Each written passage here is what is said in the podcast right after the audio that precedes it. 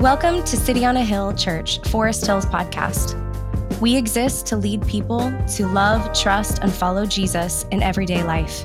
We're glad you're here, and thanks for listening.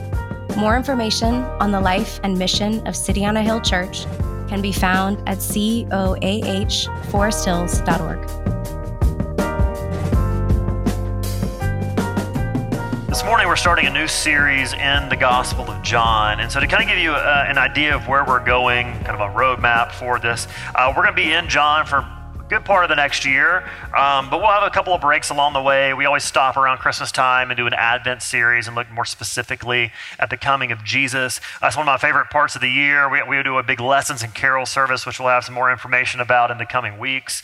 Uh, but we're going to be spending a lot of time in John. And so if you're not familiar uh, with the Bible, or you're not familiar with the church, or if you're just new to City on a Hill, this is a really good time for you to jump in because John answers some major questions about what Christians believe believe about what everything we do is all about. And so if you look, and if you have a Bible in front of you and you're looking at John chapter 1, and if you don't have a Bible, by the way, we would love to give you one. We should have some in the back at our Connect table. So if you don't have a Bible, we'd love to gift you one today. Um, you'll notice at the top it says the gospel according to John. Now, if you're unfamiliar with Christianity or the church or the Bible, that word gospel may be a strange word for you, uh, but the word does mean good news or story. And so it's a good story, a good news story telling us about Jesus and what Jesus has done for us. And if you look at the beginning of the New Testament, you notice that there are four Gospels. There are four narrative accounts of the life of Jesus. And, uh, you know, that seems like a little bit of overkill, doesn't it? It seems like you've got four stories about the same person, a lot of overlap in the same stories. You know, wh- why do we need all that? It's kind of like, why do we need another Batman reboot? And the reason is, is because we do. They're all awesome in their own way. Um, we, they're, they're all important. They all play a part. And uh, there's a few reasons that having four of these is important. Number one is it provides a legal witness. Uh, if you look at the, the ancient world, the Jewish world uh, in Israel, you needed at least two to three eyewitnesses to corroborate an account. So if you were in court, you would have two to three people who would come and they would say, Yes, we saw this happen. So that's what we need from this. And in the Bible, we have four eyewitness accounts. Four eyewitness stories of the life and the ministry of Jesus. And we see that two of them come directly from disciples. We see Matthew, who was a tax collector that Jesus rescued and saved. And we see John, who wrote this, John the disciple. But also, we see ones written by Luke and Mark. And a little bit of story there Luke was Paul's doctor, Paul, who wrote half the New Testament. And Paul told him this story, and he took it and made an account. And then Mark's gospel was sourced by Peter, Peter, uh, the, the, the disciple or apostle. So you have four legal witnesses to the life and ministry of Jesus.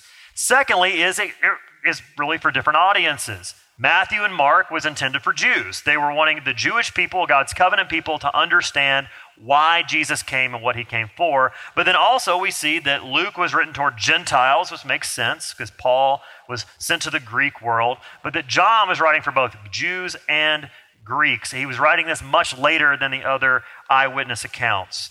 But the third reason is they were trying to get across different points. They had different points of emphases. Uh, Luke was trying to put everything in a chronological order so you could see kind of a timeline. Uh, Matthew and Mark are more concerned with Jesus fulfilling the prophecies to Israel as the king and the Messiah.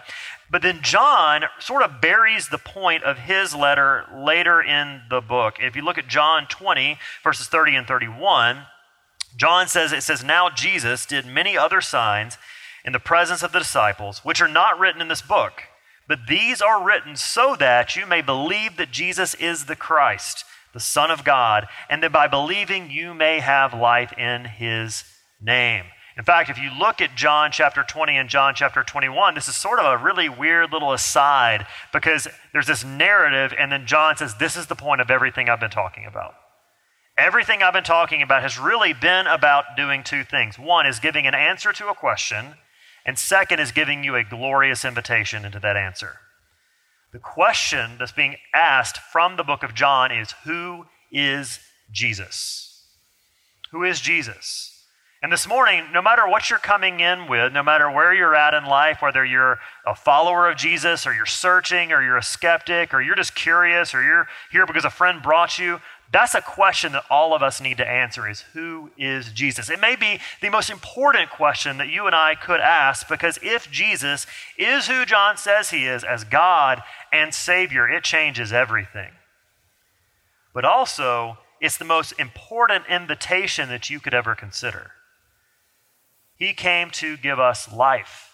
He came that we may believe in Him, that we could have hope and joy and meaning. And when we think about hope and joy and meaning in life, every single one of us, whether you're a Christian or not, is looking for that. We're all looking for purpose and meaning in this life. We want to know that our lives matter. We want to know there's something more than just going to work nine to five every Monday and through Friday. There's nothing more than going to class. There's something more than where we grow up and what we wear and how much money we make. And we look for this meaning and purpose in all sorts of areas in our lives. But if Jesus is God and Jesus is Savior, it means that we have hope, joy, meaning, and purpose, not just in this life, but in life eternal. Because the life that Jesus promises is eternal life. Now, you might be tempted to say, you know, like, look, I like Jesus. He seems like a great guy. I love his teachings. I love that whole like you know sheep thing. He seems like a very gentle person. I, I like Jesus as a good teacher.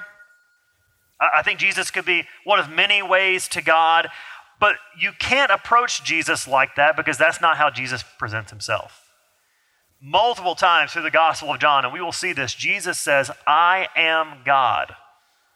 I am God. I am Savior. I am the only way. I'm the way, the truth, and the life, and no one comes to the Father except through me. And so you have to take Jesus as he is. You can't j- take Jesus as something that he's not. And in fact, in 1950, C.S. Lewis wrote an essay called What Are We to Make of Jesus? And he made the same point in his book, Mere Christianity.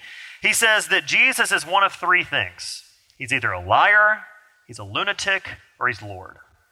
He's a liar, meaning that He's actively trying to lead people astray. He's a lunatic, or as C.S. Lewis puts it, he's on par with a man who believes he's a poached egg. That's a very English way to say you're crazy. Or he is exactly who he said he is. He is God and Savior. And if you notice the reactions that we're going to see through the Gospel of John, no one has a mild reaction to Jesus. They either came away hating Jesus, being afraid of Jesus, or adoring Jesus. And my hope for you as we go through the Gospel of John is that you would adore Jesus, that you would love Jesus. You would see Jesus as he is, and you would receive that invitation to trust him if you've not done so. So, John chapter 1 makes three arguments that back up these claims that Jesus is both God and Savior. So, we're going to examine and unpack those this morning. The first of those arguments is creation itself. Creation itself shows us that God is both Savior, or Jesus is both God and Savior. If you look at John 1, chapter 1, we're going to be covering verses 1 through 34 this morning. Um, it says, in the beginning. Now, th- those words, if you are familiar with the Bible, should kind of trigger something. You say, well, I've heard those words before. Where have I heard the words in the beginning? Well, a good place to look for the words in the beginning are at the beginning. So, at the beginning of Genesis, the exact same words are used in the beginning in the beginning at creation. This is intentional. John wants to clue you into who Jesus is by saying that in the beginning was the Word. And we're going to see later on that the Word is Jesus, that Jesus is the Word. And the Word, the words in the beginning is has the idea of origin. So before there was a beginning, before there was anything, there was something. Before there was anything, there was this, this Word. And when it refers to Jesus as the Word, I don't like to use Greek words a lot. I don't like to because I don't want to you know try to impress you with Greek or you know make you think I'm smart or something. I want to make this as simple as possible. But sometimes you just got to say the Greek word uh, is the word logos. And the reason I use that word is because it's really kind of hard for us to fully grasp what's being said by simply translating it the word. The word logos has the sense of something like the message or the meaning. And, really, what the way the Greeks would have understood this word is that the Logos is the soul of the universe. It's, it's, it's the linchpin that holds everything together. It's the essence of creation. It's the essence of existence itself. In other words, it is the point. The point of all things is the Word. Therefore, the point of all things is Jesus. The Beatles long ago said, All we need is love. And if Jesus is the point, all we need is Jesus. And by calling Jesus the Word, what's being said here is that the Word, Jesus, was there before creation as God. That Jesus gives everything its purpose as the one who existed before creation and over creation, who created all things. And verse 3 tells us that all things were made through him, and without him was not anything that was made. That the Word, Jesus, was the instrument of creation, bringing all things into being according to God's perfect plan. The perfect plan between God the Father, God the Son, and God the Spirit. Psalm 33 tells us that by the word of the Lord the heavens were made, and by the breath of his mouth all their host. And the way that Genesis 1 describes creation coming is out of nothing, God speaks, and all things come into being. It's this beautiful picture of a masterpiece and, and I don't, uh, you know, I love the way that C.S. Lewis describes this in, uh, in The Magician's Nephew that Aslan, the Jesus figure, sings creation into being. And I don't know if, and it's too far for me to guess, that God would have sung creation into being, but I do not believe it would be any less beautiful. God spoke creation into being through his Son. Jesus was there before creation as the Word. But not just that, it says in, at the end of verse 1 that the Word was with God and the Word was God. What's that mean? I'm going to tackle that sort of backwards. That the Word was God, that Jesus, God the Son, is co equal with God the Father, co equal with God the Spirit. That everything we see was made to glorify God the Father, God the Son, God the Spirit through the work of Jesus, and that everything we see and every person we know finds its purpose in relation to God. Because God was there at the beginning, because Jesus is God, then Jesus defines what a good life looks like. You know, you and I can we can live in all sorts of ways that are contrary to our Creator. It's, it's a little bit like a baseball bat. Um, the person who invented the baseball bat you know, they invented it to play baseball, but you can use a baseball bat to do all sorts of stuff. You can create destruction. I was in high school, some people, I'm not saying I did, or maybe I did, I don't know, I'm not going to confess that right now, uh, would use it to smash mailboxes. Um, you can use a baseball bat to protect yourself. You can use your baseball bat to prop a door. But a baseball bat was created to hit a baseball. In the same way, we use the life that God has given us as He's designed us for all sorts of ways contrary to His Word but make no mistake that God created us for a purpose. Jesus created us for this purpose. But also, he was with God. Again, in verse 2, it's doubled down. He was in the beginning with God. So before there was anything, there was God. And Jesus the Son sits distinct as part of the Trinity, part of the, the three in one, as the Father, the Son, and the Spirit, each co equally God, yet one God. And what this tells us is that God was never alone. That's really important for us to understand. There's never been a moment, even before anything was created, that God was alone. And so when it says that he was with God, there's a sense of, of relationship, there's a sense of, of intimacy between them. And here's where we really begin to see the beauty of creation and what it means for us. In him was life, and the life was the light of men. Verse 4. Verse 9, again, it says that the true light, which gives light to everyone, was coming into the world, meaning that every single one of us has experienced the life that God gives, that He extends to us. And so, what is that life? It's the very breath in your lungs, it's the ability to think. It's the ability to reason. It's the ability to love and to enjoy and to create. It's the idea that you were made in the image of God and here's where it begins to get really good is that when the, the in him was life and life was the light of men, what this means is that God wanted to share what he had before creation with you. Think about that for a minute. That the perfect love that God had between Father, Son, and Spirit, He wanted you to experience. Now, some really, really bad theology is the idea that God created you because He was lonely. God was not lonely, God didn't need an imaginary friend okay? Like, like we did when we were kids. If you're, play, if you're an only child, you know, sorry if I bring up any trauma, but you, you're playing in your room by yourself and you got an imaginary friend. That's not what God's doing. He had existed and, ex- and experienced relationship perfectly between Father, Son, and Spirit, meaning God needed nothing. God did not need to create us, He wanted to create us. And so creation was not an act of need, creation was an act of love. An act of love where God took what was His alone, which He needed nothing from, and shared that love between Father, Son, and Spirit with us, His creation, that we could experience that same love. Meaning that all things that Jesus holds together, He does so because of God's never ending love to share it with you. And he's so committed to this that in verse 5, even though sin and darkness have entered the world through our sin, the light shines in the darkness, and the darkness has not overcome it. So creation screams that there is a God who existed before creation and stands over creation and is coming to rescue his creation. And some ways we see God's hand in the world in creation is that we live in a finely tuned universe.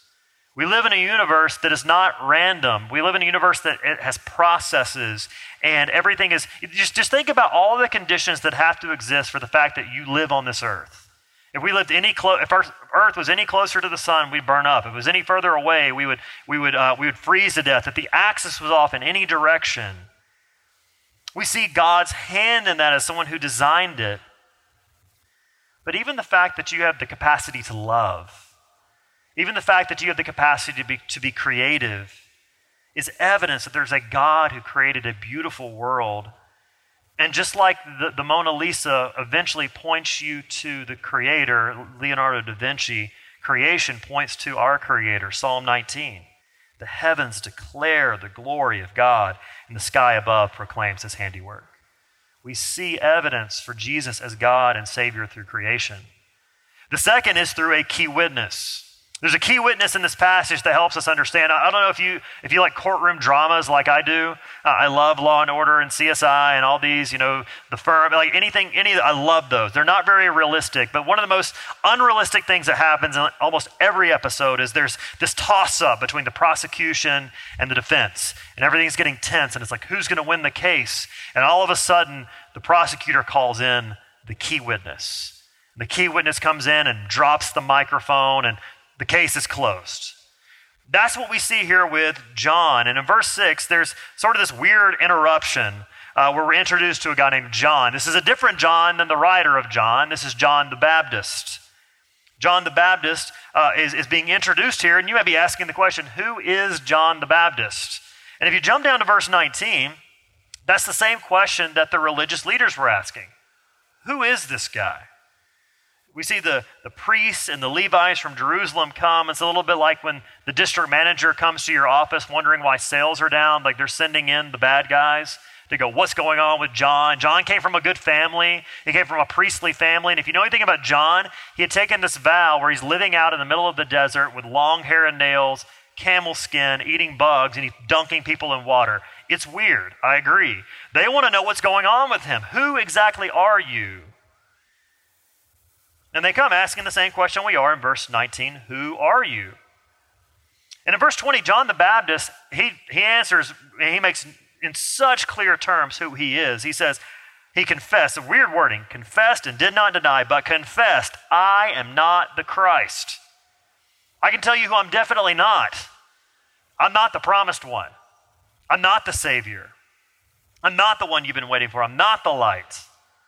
But they're looking at this thinking, well, you, must be so somebody important because everybody keeps coming out to you. Everybody keeps coming to you and they're being baptized by you in droves. People from every walk of life are coming. What exactly is going on here? So they ask him in verse 21, What then? Are you, are you Elijah? Elijah was a, a prophet of old who it was believed would return uh, before the Messiah came, Malachi 4. Behold, I will send you Elijah the prophet before the great and awesome day of the Lord comes, whenever the Savior would come. And he will turn the hearts of fathers to their children, the hearts of children to their fathers, lest I come and strike the land with a decree of utter destruction. They, are like, maybe you're, maybe you're Elijah. He says, No. Okay, well, then maybe you're the prophet that Moses had talked about a man who would come like him, who would tell the people how they should live. And he says, I am not him either. And while they're thinking about this, they're like, well, okay, well, while we're at it, if you're neither one of those people, Who in the world gave you authority to baptize all these people? If you're not the Christ, you're not Elijah, you're not the prophet, why do you get to do this? It's like trying to do anything in the city of Boston. It takes seven permits to do it. He didn't have the proper permitting to be baptizing people. And in verse 23, John the Baptist gives his answer. He said, I am the voice of one crying out in the wilderness. Make straight the way of the Lord, as the prophet Isaiah said. I'm not the Christ. I'm not Elijah. I'm not a prophet. I'm a voice. I'm a witness. And this gives some understanding to what John the evangelist or John the writer is saying in verse 7 when he said, He, John the Baptist, came as a witness to bear witness about the light that all might believe through him. That passage in verse 23 is quoting Isaiah chapter 40, verse 3, about a day when a Messiah or a Savior would come and rescue Israel. And he would come and he was going to make the path straight by going and removing all the rocks and all the stumps and all the impediments in the way to make sure that the king could easily get to Jerusalem. And what's beautiful about that is if you begin to look at Isaiah 40 all the way to the end of the chapter, you begin to see the story of salvation. Because in chapters 52 and 53, you see of a suffering servant who would come and take away sins by his stripes. In verses chapter 65 through 66, you see of a new heaven and a new earth that would come down and make all things new. And what John is saying is, is I am bringing that day as a witness, as a voice, as a forerunner who's laying the groundwork for one who is greater than me. And his baptism shows this. You see this in verse 26. John answered them, I baptize with water, but among you stands one you do not know that my baptism is for the forgiveness of sins. It's an outward picture of what Jesus is going to do in verse 33, where it says that he on whom you see the Spirit descend and remain, this is he who baptizes with the Holy Spirit. One who baptizes with something that's going to change your heart, one who baptizes with something that's going to make you new. And this is what happens in the picture of what we do through baptism. We got to celebrate baptism a couple weeks ago. Hopefully, going to get to celebrate it again in a couple of weeks, which is amazing. It's an outward symbol of what Christ does in our hearts. It's a, it's a washing away of sin, it's a forgiveness of sin that Jesus actually does for us. It points to something greater, and it points to something that's so much better than just the best among a bunch of good options. Jesus is on a whole other level, and we see this in verse 27 the one who stands among them that they did not know, even he who comes after me, the strap of whose sandal I am not worthy to untie. That's a crazy statement. The, the sandals are really important there because when a, when a rabbi or a teacher would call a student in the Jewish world, that student who was there to learn the Jewish law and learn what it meant to follow and be a teacher basically became a servant. He, he became not just a student, but a servant. And he did whatever he was told. He had to carry bags, he had to send emails, he had to do whatever he was asked. He had to do it except one thing it was untie the sandals of his rabbi. Because that was seen as a, as a task that was so demeaning. It may have been the most demeaning task that a servant could have been asked to do for his master because feet were gross. If you're a person who doesn't like feet now, imagine living in a world where you're wearing sandals and there's dung on the ground and there's dirt and there's mud and there's no place to wash up. Imagine having to stoop down and untie the, the, the strings of your master's sandal. What John is saying is, is that the lowliest act of an earthly servant, I am not worthy to perform for him. That is crazy humility. But it's a good kind of humility. It's not the kind of humility that makes you small, it's the type of humility that makes you come alive. Tim Keller says that there are two different ways you can say it. You can say, I'm unworthy, and mean I despise and dislike myself. Or you can say, I am unworthy, and mean I am freed from and I forget myself. The one is destructive, the other is healthy Christian humility. He sees Jesus as greater, and this is how he knew. If you look at verses 29 through 34, he said that he sees Jesus coming toward him, and he says, Behold the Lamb of God who takes away the sin of the world and he knew it was him. And he says he did not know him. Not that he had never met him, they were actually cousins. But it dawned on him who exactly Jesus was. Like when I was in college, uh, I went to Auburn University my freshman year, and I became friends with this guy, and we, were, we hung out all the time. We were, we were buddies and all this. And then one day, I realized that his granddad owned Chick fil A. And we had a completely new relationship. Uh, I got a lot more free Chick fil A after that. I related to him differently. I, I, didn't truly know him until I knew this important fact about him. In the same way, John sees Jesus for who he is, and he knows that if the Spirit landed on him like a dove and stayed there, the way he related to him had to change. And one of the greatest evidences for Jesus is people who've been changed by Jesus. What happens is, is we see him for who he is, and we see ourselves in light of him that he is that great that he is that worthy and that that is where life is found. So, an argument is made because of a key witness, but most importantly, the argument is made because of the person of Jesus. The most compelling piece of evidence for Jesus being God and Savior is right in the middle of the text in verse 9 through 14.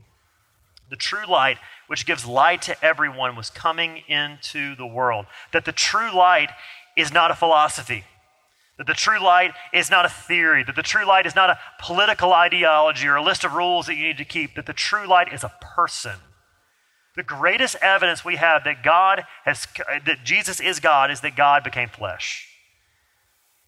He became a real life, breathing, kicking, needy baby born in the first century who had a gender, culture, and family. Jackie Hill Perry says that God wrapped himself in human flesh, therefore, God became just as needy as we are, just as dependent as we are. That Jesus was a real flesh and blood person is undeniable historically. You can't deny that Jesus existed. There is as much, if not more, evidence that Jesus existed than any of the Caesars. There's closer manuscript evidence that Jesus existed than anyone in human history. He, there's more evidence that he existed than Alexander the Great and Socrates. Jesus took on flesh. But the central claim of this is that it goes further in verse 14. And the Word became flesh and dwelt among us. That God did not just come down, but He took on a body and lived our experience. He, he dwelt or tabernacled among us. This is the picture of, of the tent of meeting in the Old Testament where people would meet and see the glory of God. And we see this at the end of verse 14 that we have seen his glory, glories of the only Son from the Father, full of grace and truth. You want to know what God looks like? Look at Jesus. He's both fierce and forgiving, merciful and just, loving and sacrificial, humble and powerful. And we see Jesus taking this on, and Hebrews 2, verse 17, helps us see why Jesus did this for us. As the Lamb of God to take away the sins of the world. Therefore, he had to be made like his brothers in every respect, so that he might become a merciful and faithful high priest in the service of God to make propitiation or payment for the sins of the people. He came to experience everything that you've experienced. There is nothing you have experienced that Jesus has not experienced. The joys, the losses, the suffering, death. Jesus can empathize. We have a high priest who's not far off and distant. We have someone who knows your experience and stepped into it. But he also came to rescue you and save you from it. There's a difference between yelling into a burning house that someone should go and get free, and there's a, and versus someone stepping into the house and taking you out. Jesus ran into the burning house. He stooped low. He got among us to rescue us and pay for our sins. And he did this so that you could receive his grace. Verse 16. For from his fullness we have all received grace upon grace. Now, what exactly does that phrase mean? Grace upon grace. Does that just mean like lots of grace, like more grace? Give me more grace.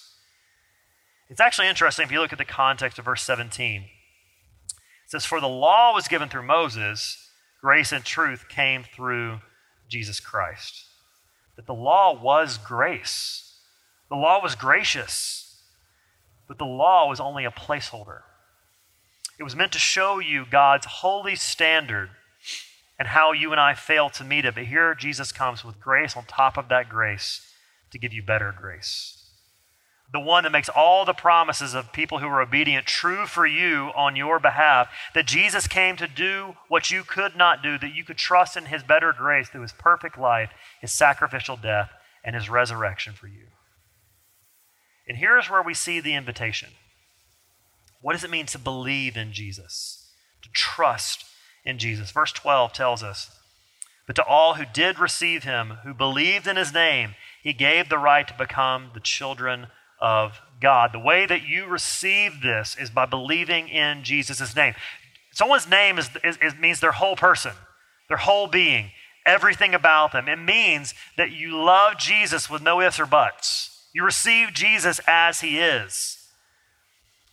Don't be like the person who says, Oh man, I love the beach. I'm a beach person. I love the beach. But then you say, Well, do you like sand? And they're like, No. Well, do you like water? Well, no. Do you like hauling things to the beach? Well, well, you're, not a, you're not a beach person. You don't love the beach. In the same way, Israel said, We want a Messiah. We want a Savior to come. Lord, come save us. Except we don't want you as you are. It says in verses 10 and 11 that his own people rejected him, that they did not receive him. They wanted a Savior, but they wanted a Savior in their image.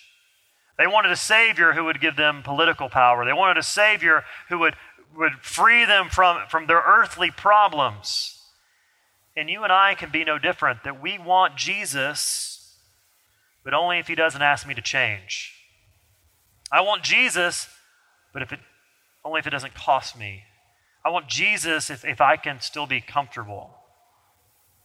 But there's a promise here that if you're willing to receive Jesus as He is, if you're willing to receive Jesus as God, you're willing to receive Jesus as Savior, you're willing to receive Jesus as Lord, you can have Him.